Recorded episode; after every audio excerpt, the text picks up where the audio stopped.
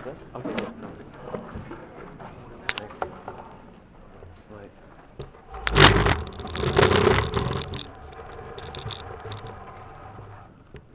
Thank you, Reverend Ansman, for your kind heads, uh, your kind words. Appreciate very much. And special thanks to Reverend Bernstein for putting together details, namely three with you this morning. And Reverend Ansman for your kind introduction. And Rabbi Lorna for being uh, the second part of the school five years that you're here. And to all the fathers and mothers and the boys and young ladies. Any young ladies? Young ladies? Okay, and young ladies who are here this morning, welcome. The topic you've asked me to speak on, can you all hear clearly? Yeah? Is this like, okay? Right. I can hear it like bouncing off the wall. I was in the dentist last week, and um, he said to me, you know, I, oh my God, I've never seen a hole so big. Oh my gosh, I've never seen a hole so big. So I said, Doctor, you have to repeat yourself. That wasn't me, that was the echo. the topic you've asked me to speak on is happiness. Catch me if you can. Now, what does it mean, happiness? Catch me if you can. So let's figure this out together. Is happiness something that happens to me? Happens? It happens to me. And I'm waiting for it to happen, and then I'll be happy. When I graduate, then I'll be happy. When I go on my first date, then I'll really be happy. When I get out of this date, then I'll really be happy. Know, when I get my first job, then I'll really be happy. Know, when I get out of this job, I'll be so happy. Know, when I get married, I'll be so happy. I get divorced, I'll be so happy. And when I have children, I'll be so happy. Out of the house, I'll be so happy.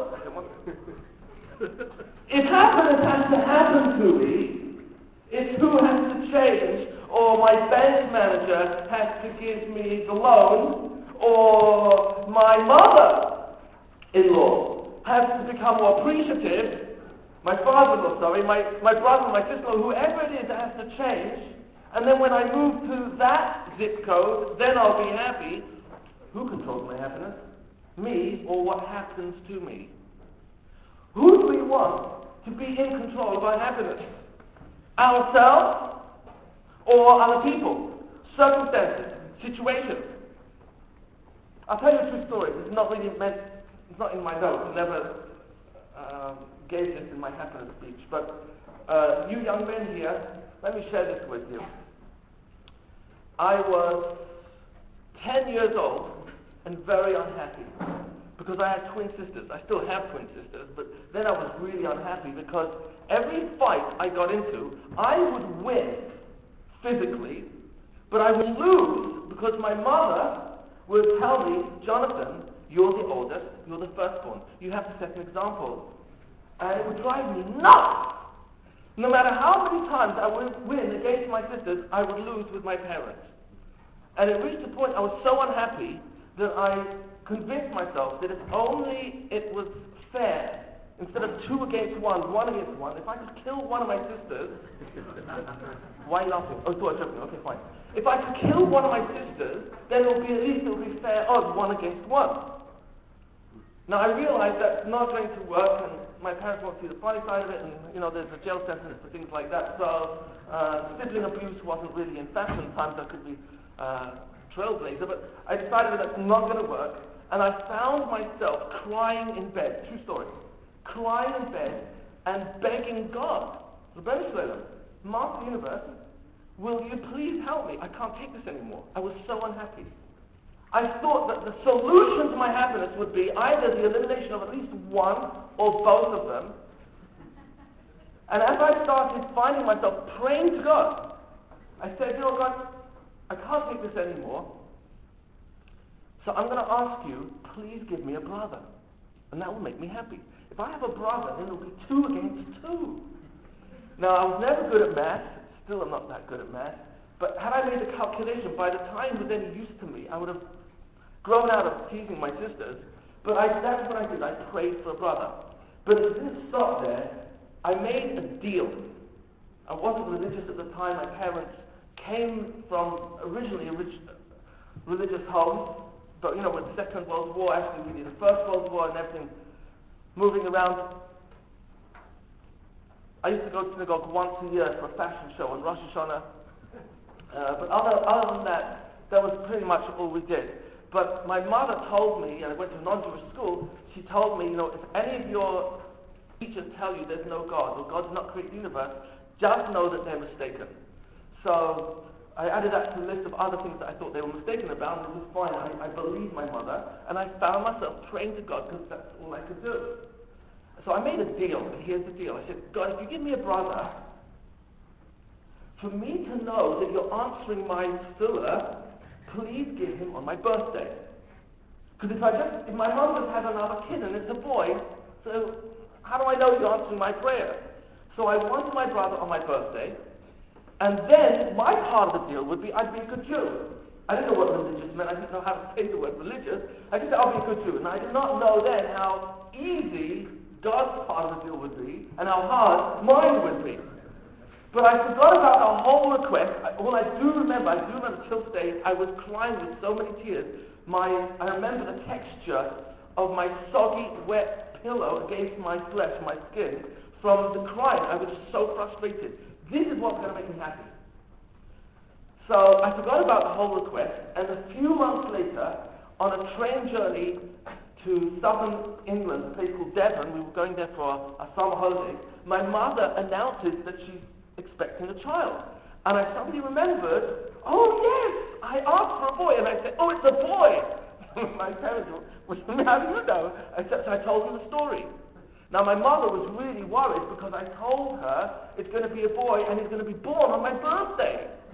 And this really got her nervous because she wanted me to believe in God, even though we weren't really raised religious. And the chances were okay-ish because I was born on March the 6th and my mother was due to have a baby early March. So it, it was, it was on the cards. Now, to be honest with you, my brother was born a few days earlier. But it was so close that I decided that God really, you know, He did His best. I should do mine as well. so having a baby brother, it made me. I was very happy at the time. I was very happy. How long did that last? I don't know, but um, I enjoyed changing his diaper. I enjoyed taking him for a stroll and getting him to sleep at night and singing lullabies. And I couldn't wait till he could run and then play soccer with me. That's English football. So here's where it gets interesting.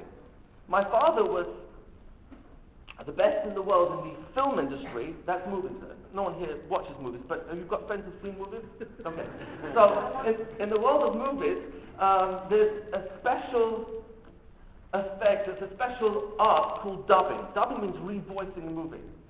Interestingly, about 98% of all movies have some revoicing in them.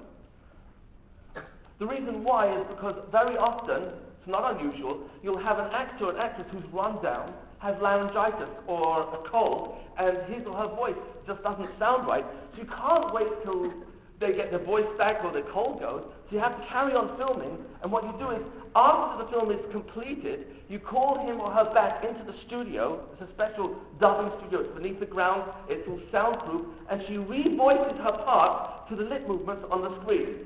Do you follow? Or you might have a MiG jet, like a, an airplane go over a Bible scene, and you've got hundreds of people in the crowd work. So you can't, the whole soundtrack is destroyed. So you can't change, you can't just do it all over again, so you redo the voice.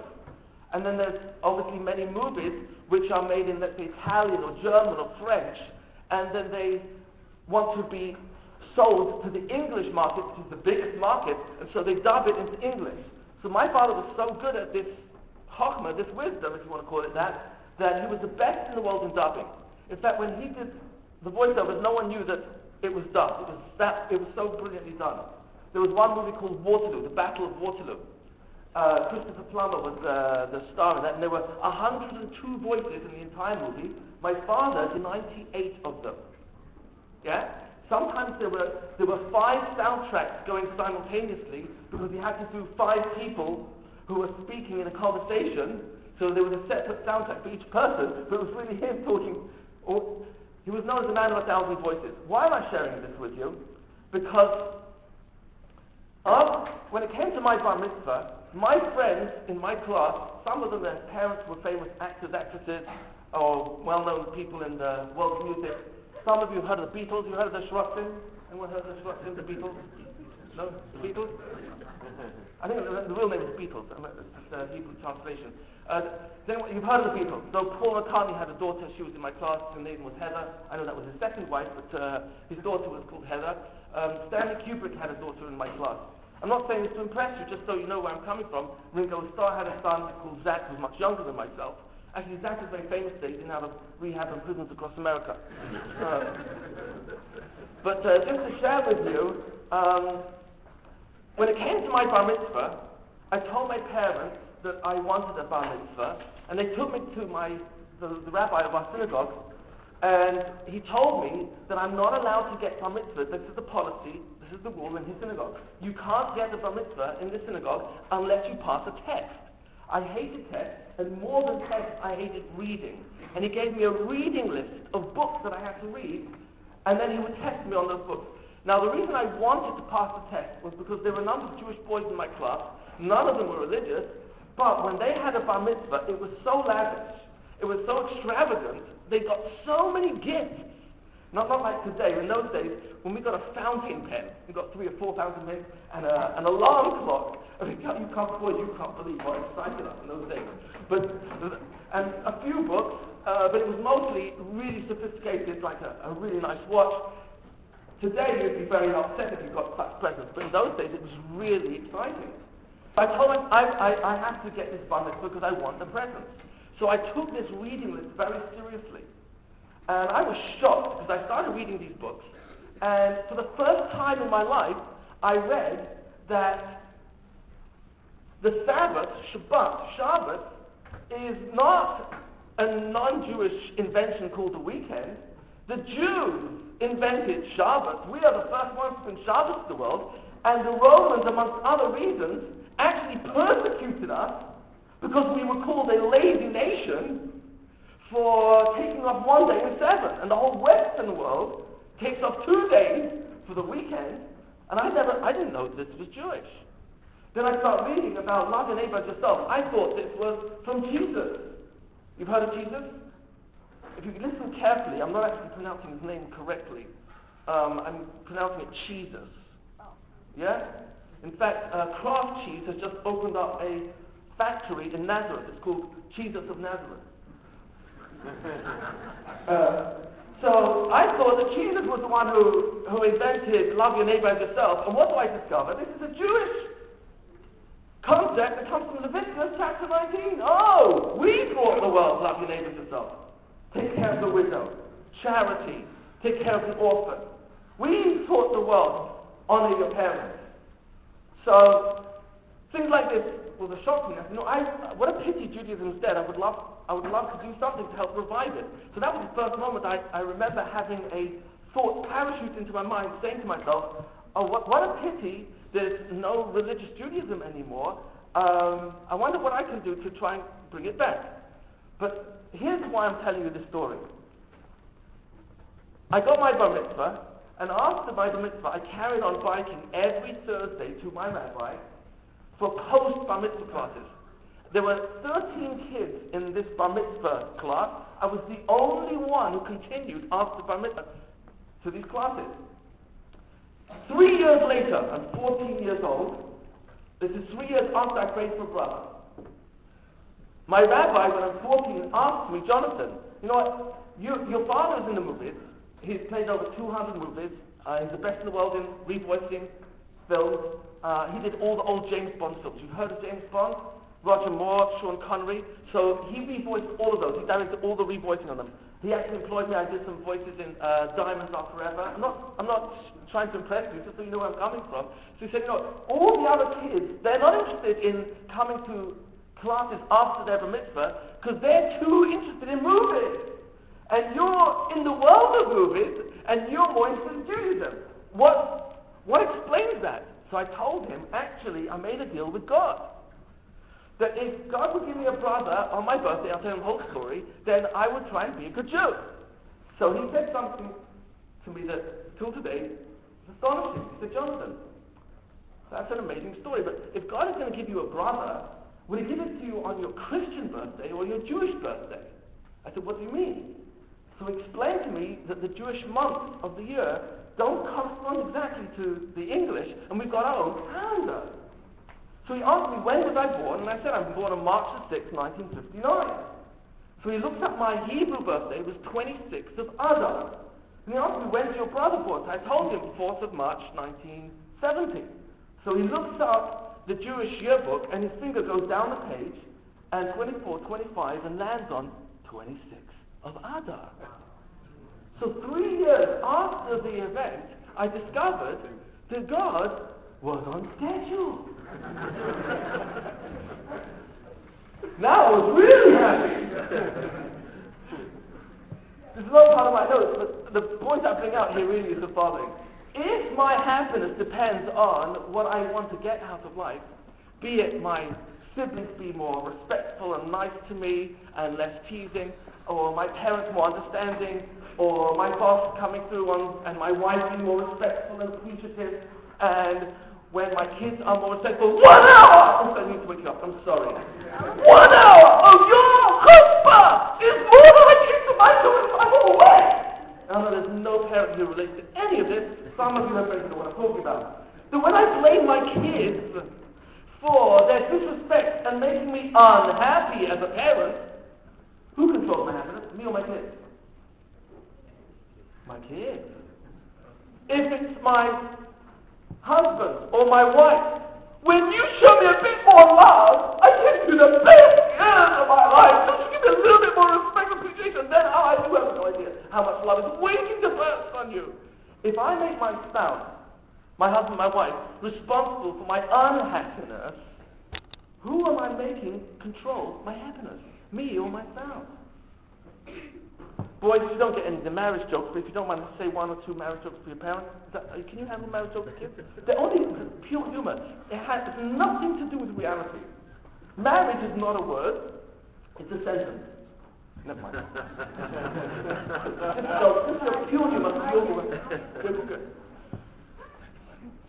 If I make a happy marriage, that's what's going to make me happy. My kids, finances, the, the bigger home, when I get that car, oh, I'll be so happy.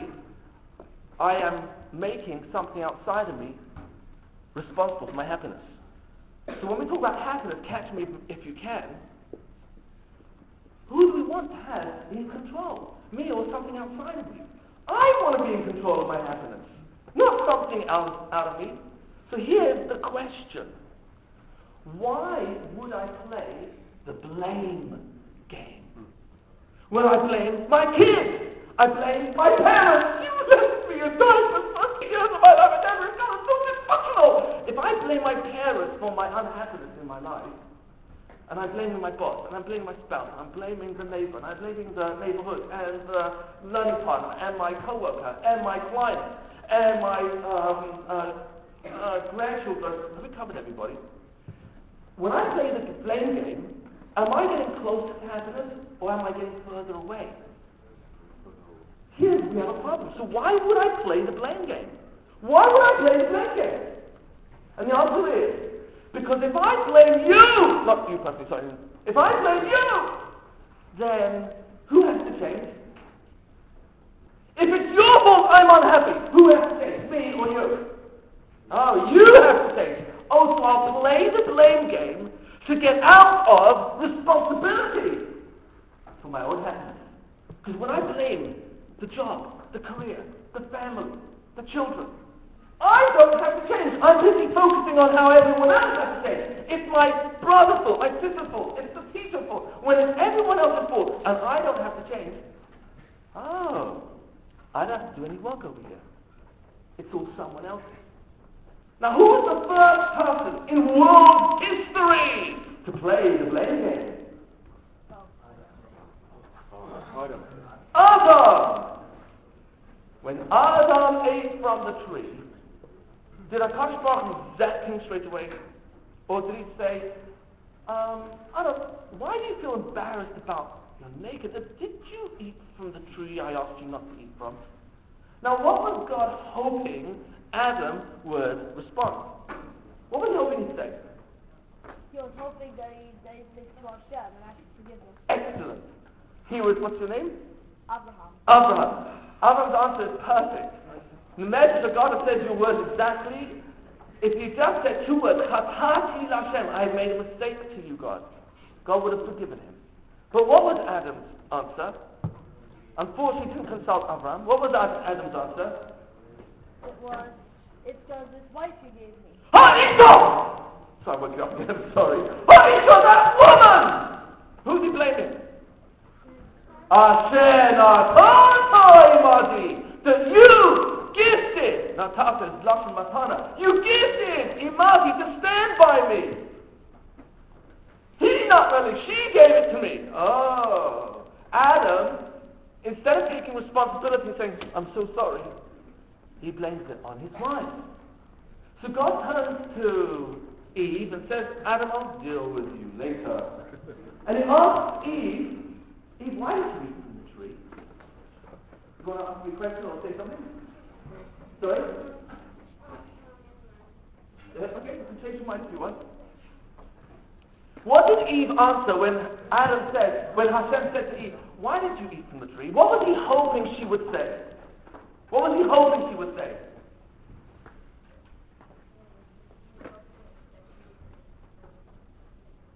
Yes. Excellent. She, he was hoping she'd say, I'm sorry, please forgive me. I'm sorry, I can't believe I said please forgive me. I'm so sorry. But what was her answer? Never did she only that snake persuaded me. Now, did you ever wonder why God did not ask the snake? Didn't have a leg to stand on. Actually, he didn't. I'm sorry. Actually, yeah, yeah, he still had two legs. Now we Sorry. know you're a My rabbi. dad's. Yeah, he still had two legs. Okay. Rabbi Joe. So Adam is busy blaming Eve, is busy blaming the Nahash, and we start the blame game. The blame game is probably, I'm guessing, the biggest way I avoid my own happiness. Because while I'm blaming the world God has gifted to me, I'm missing out on the opportunity to count the good that He gives and does for me all the time. Blame game is problem number one. Problem number two in why happiness, I have to run after it. Catch me if you can. In the world of movies, in the world of the media, young men, help, help me over here. Commercials. How do commercials work? How do commercials work? What are they? Advertise something, they advertise movies, advertise products. So every commercial is advertising a product. And what's the din kadima, what's the predicate, what's the assumption? Think about it this way. I used to work in commercials with my father Saatchi and Saatchi. These were the largest advertisers in the world. They got Margaret Thatcher into government. Again, I'm only sharing this with you so you understand where I'm coming from. In the world of advertising, they want to sell a product. What is the assumption that they are working on? That until you buy this product, or watch this movie, or wear this hair cream, well, that's not in my case, or when you get this label for your suit, for your clothes, when you're driving this car, then you will be what? Happy! But until you're driving this car, well, until you've got this shape body, and you go on this exercise program, and you go on this side, until you vacate this island, until you are trying this product or service, you can't possibly be happy. Can you hear that? Isn't that interesting? Every commercial works on this assumption. You can't possibly be happy until. What is the commercial asking me to focus on?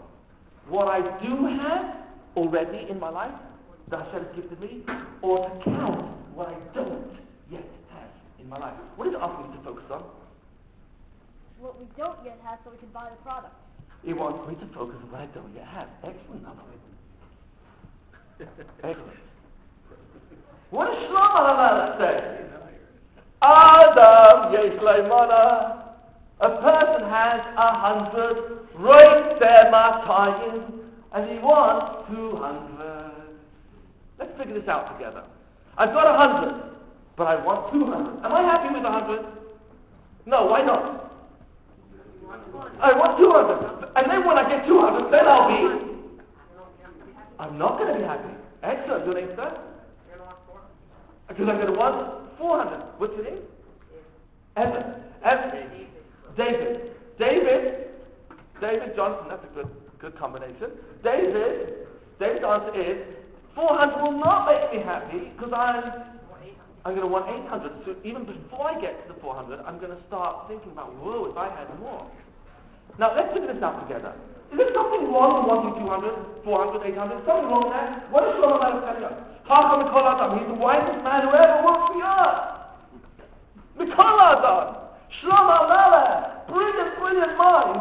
What's the message? What's the message?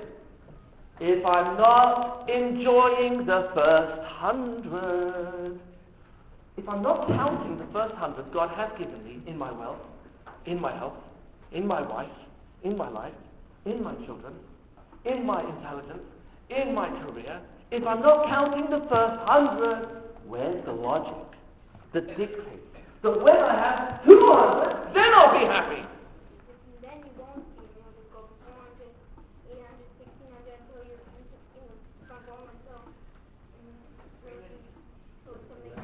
I keep looking for whatever age 16 to 32, whatever it is I think that might make me happy to discover that it's not going to make me happy. Why not? Because is happiness what I don't have yet? Or is happiness really enjoying what I already have? And then, that's not satisfaction. That's not the word we're looking at. When Hazal, our sages, tell us, Eizehu Ashir, who is a wealthy person? What's their answer? The one who is Happy with what with he has. It doesn't say satisfied, happy. It's a Listen carefully. If I'm enjoying the first hundred, I'm happy with the hundred. Guess what's happening? Am I training myself not to enjoy more? Or am I pre-qualifying myself? I'm training my mind that if I enjoy 100, guess what will happen when I'm blessed with 200? I'll count that too. Shlomo Melech is telling me a profoundly simple but still profound message. By enjoying the first hundred in my life, my wife, my kids, my health, my wealth, I am preparing myself that when God blesses me with more, I'll count that too. But if I'm busy counting the 400 that I don't yet have, and then the 800 I don't yet have, and 1600, I'm busy focusing on what I don't have, and that steals my mind away from counting what I do have. And what are the commercials all about? Counting what I do have or counting what I don't have. It's all about training my mind to notice what I don't have. Um, ladies and gentlemen, do you know how many commercials the average kid in America has seen before the age of 10? It's not a difficult statistic to come up with. You multiply the number of hours the average child watches TV, how many commercials are in an hour, and it comes out approximately a quarter of a million. By the age of 10, a child has seen approximately 250,000 messages that says, Happiness is not your responsibility! It's what has to happen to you. When I have this shaped body, when I go on this diet, when I go on this treadmill or this exercise program, or when I live in this type of home, when I drive this car, then I'll be happy with my life. And happiness starts playing the game of 200, 400, 800, and I'm chasing it, chasing it, chasing it, and only to discover that it's not working. Because happiness starts with what I already have. Ezehu who's really the wealthy person? Now, uh, let me ask. Uh, so your name is Aaron. If I, if I offer you, Aaron, five million dollars cash right now, will that slightly change your lifestyle? Yeah, it would. Okay. Here's my offer: five million dollars cash, Aaron, for one of your eyes. Would you give me one eye for five million dollars cash? Slight hesitation. Okay, I'll help you. I'm going to make you a package deal, $20 million for both eyes. No deal? No deal. No hesitation on that. Okay, um, your, your name, sir? Ruben. Ruben, I'll give you a million dollars for one arm. Ten million for both arms. No? Is anyone here who's a leg for five million dollars? No, I'm not selling kidneys. I'm, I'm, I'm interested in legs, hands, no? You know, when I was growing up, there used to be a program called the, the Billion Dollar Man. No, Six Million Dollar Man. Six Million Dollars. Give me six I mean, they couldn't get away with a title like that today. So, here's my question. If I won't part with significant parts of my body that I can live without, people do live without an arm, without a leg, and comes along Medrash Tanchuma and asks the same question that the Mishnah, Pirkei Avos, Perak Dalet, our Mishnah Aleph asks. Ezehu Ashir. Who's the wealthy person? Hasameach Bechelkoi, the one who enjoys, he's happy with his chelik, with his portion. Ask the Medrash, Rat Medrash Tanchuma, the Ezer Chelkoi, what's his portion? Answers the Medrash, Einayim, Shinayim, Yadayim, Raglayim. What's the first letter of Einayim? I. I. What's the first letter of Shinayim? Teeth. Shinayim, Shin. What's the first letter of Yadayim? Hands.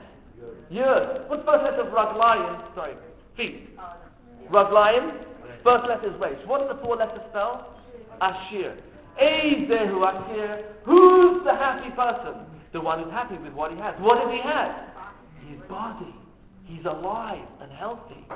That's already wealth. Anything else on top of that is bonus.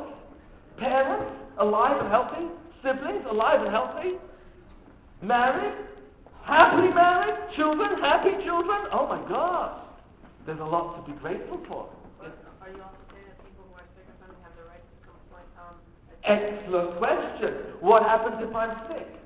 Now maybe I do have a right to complain. What happens if God forbid I lose an eye? So here's, here's what I think Shlomo Malek is teaching me. When I keep inventory, if I keep counting the good that God gives me all the time, then when, not if, when He takes something away, hopefully it won't be an eye, but He might take some money away. When, God forbid, there's a health setback, or a financial setback, or a difficulty in a marriage, will I fall into complaints very easily, or will I remind myself of what I really have? Let me give you an example to help answer David's question. David's question is right on the board. So does this medrash mean that if I don't have an eye or I lose a leg, now I can complain? Rabbi Shimon Schwab himself. Rabbi Shimon Schwab was the leader of the congregation of uh, the German Jews in, in Washington Heights.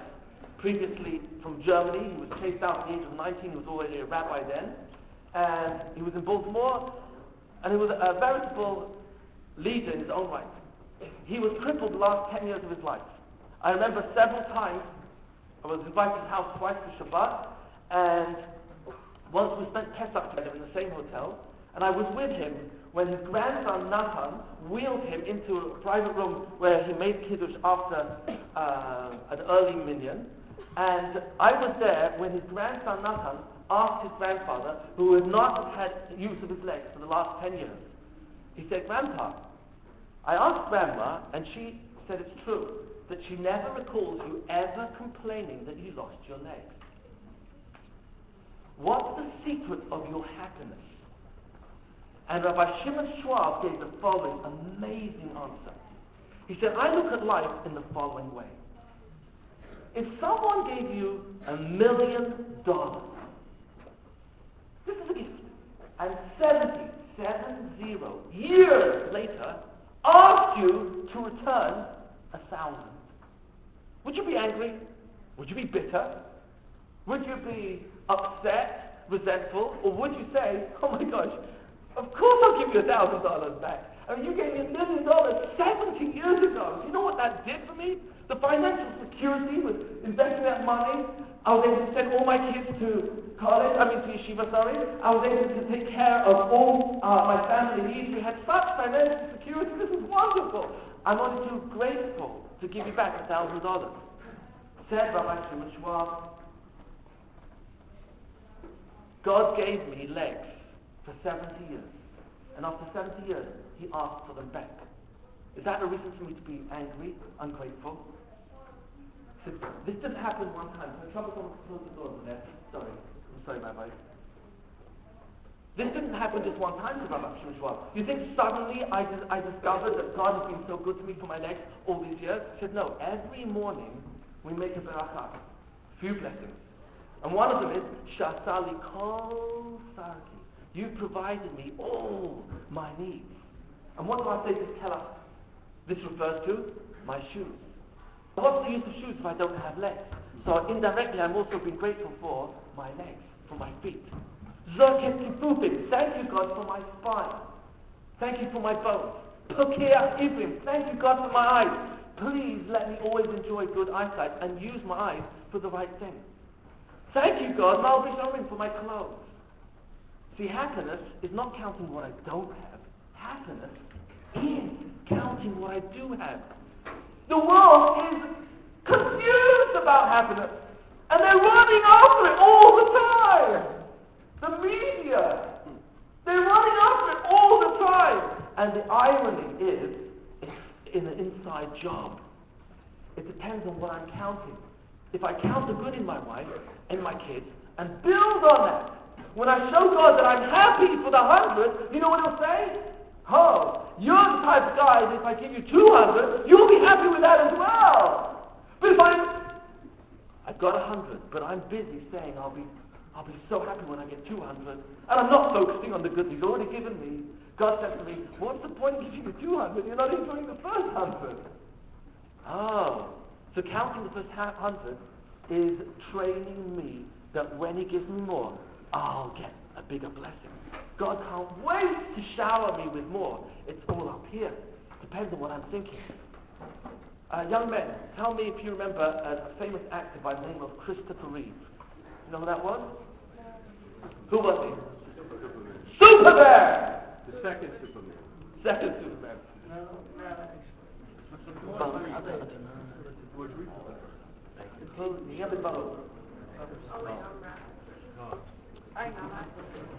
met Christopher Reeve. So, Derek, you have a question? Um, what happens if someone has to like get surgery really badly after get surgery? Is that guy saying he wants that body part back, but the world keeps trying to Excellent. So your first question was what happens if a person loses a body part, and now let's say it's really, really. let's say he has a bad shoulder injury, does that mean God wants his shoulder, uh, Shem wants his shoulder back? I don't. I can't speak on God's behalf. I wish I could, but I would. I would say that whenever something goes wrong, it's an amazing opportunity for me to focus on all the other times things go right. So that if, God forbid, I'm in a small accident, not fatal, and I get, ooh, backlash in the car, I've now got an opportunity either to complain or to say, you know what, how many times I've been in the car, nothing happened. So that in a certain sense, the power of contrast, when something goes wrong, it actually is an invitation for me to count all the times things did not go wrong. Let me share with you Christopher Reeve. I met him about seven, eight years ago. Maybe it was closer to nine years. Uh, the night after Yom Kippur. And I was in an audience where Christopher Reeve was rolled onto the stage in a wheelchair. This was a very famous actor, Superman, who, when he was in a horse race, an obstacle horse race, he fell. But the position he fell in left him paralyzed from the neck down. The only two parts of his entire body that moved were his eyes and his mouth. Nothing else.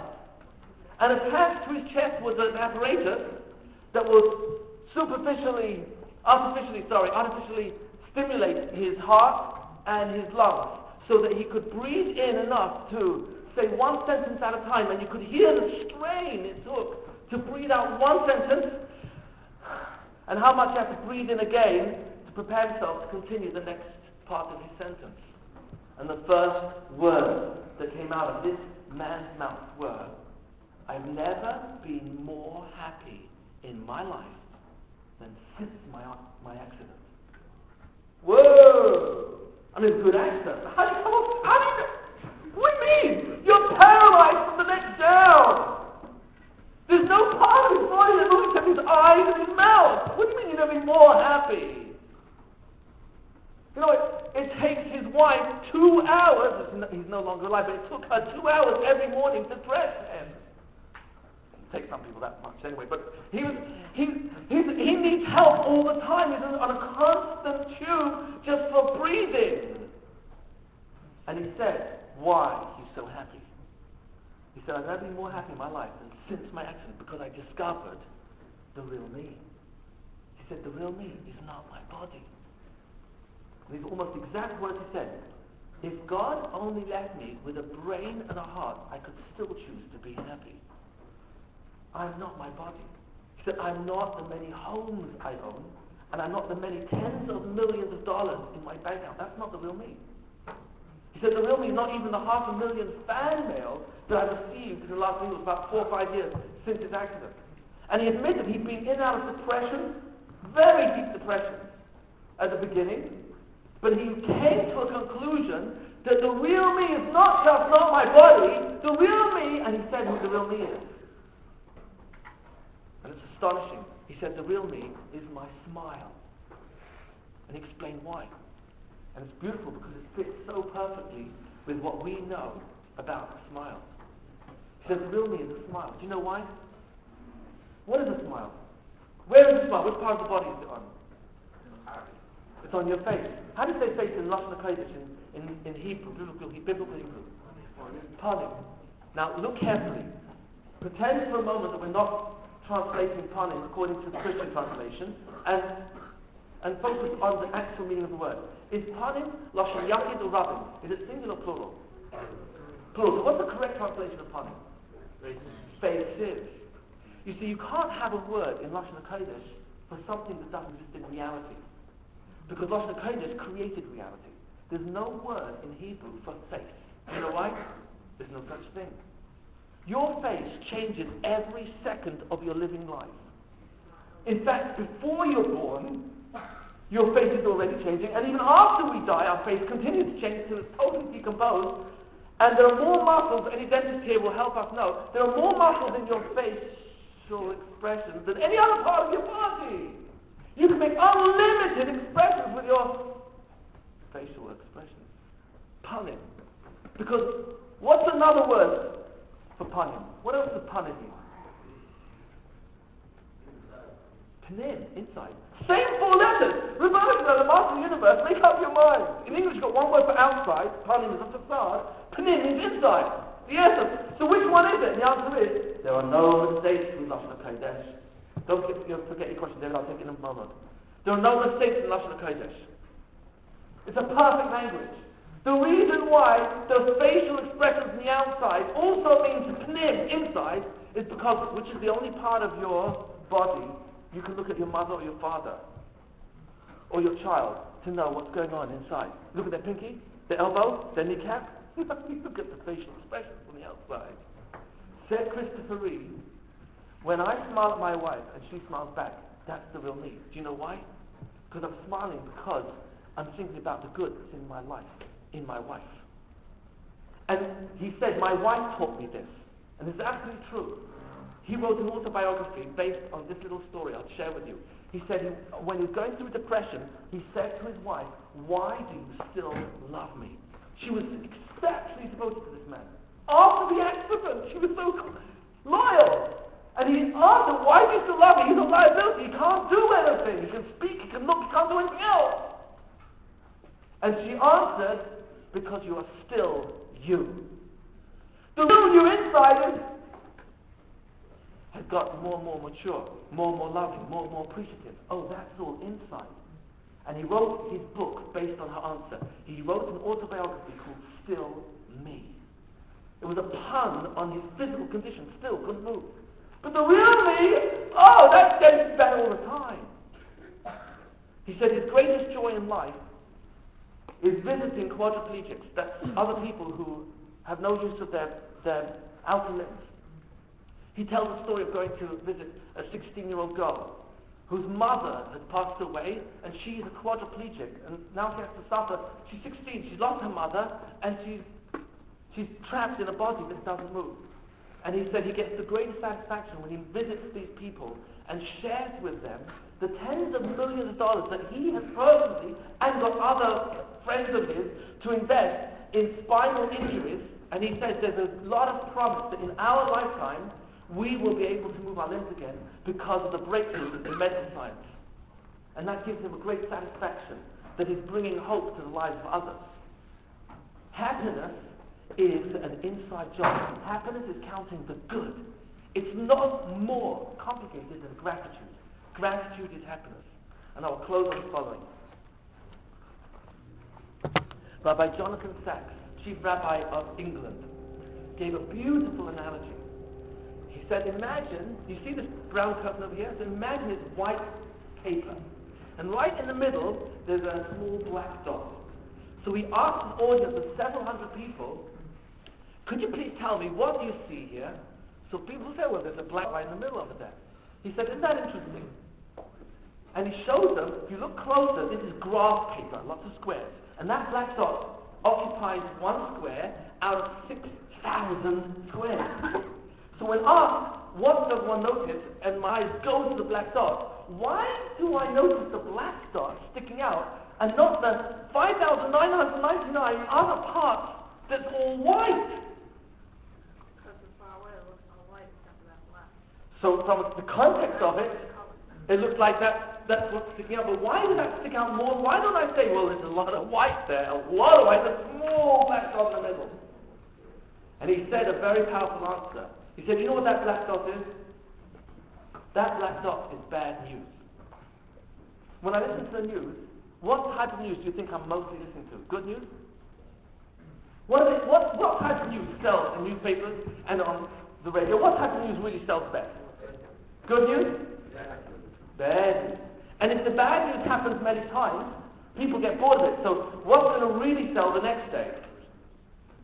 News that's even worse than before. So he said something phenomenal. He said, you know what this black dot is? That black dot is bad news. Do you know why bad news catches my attention? Because it's news.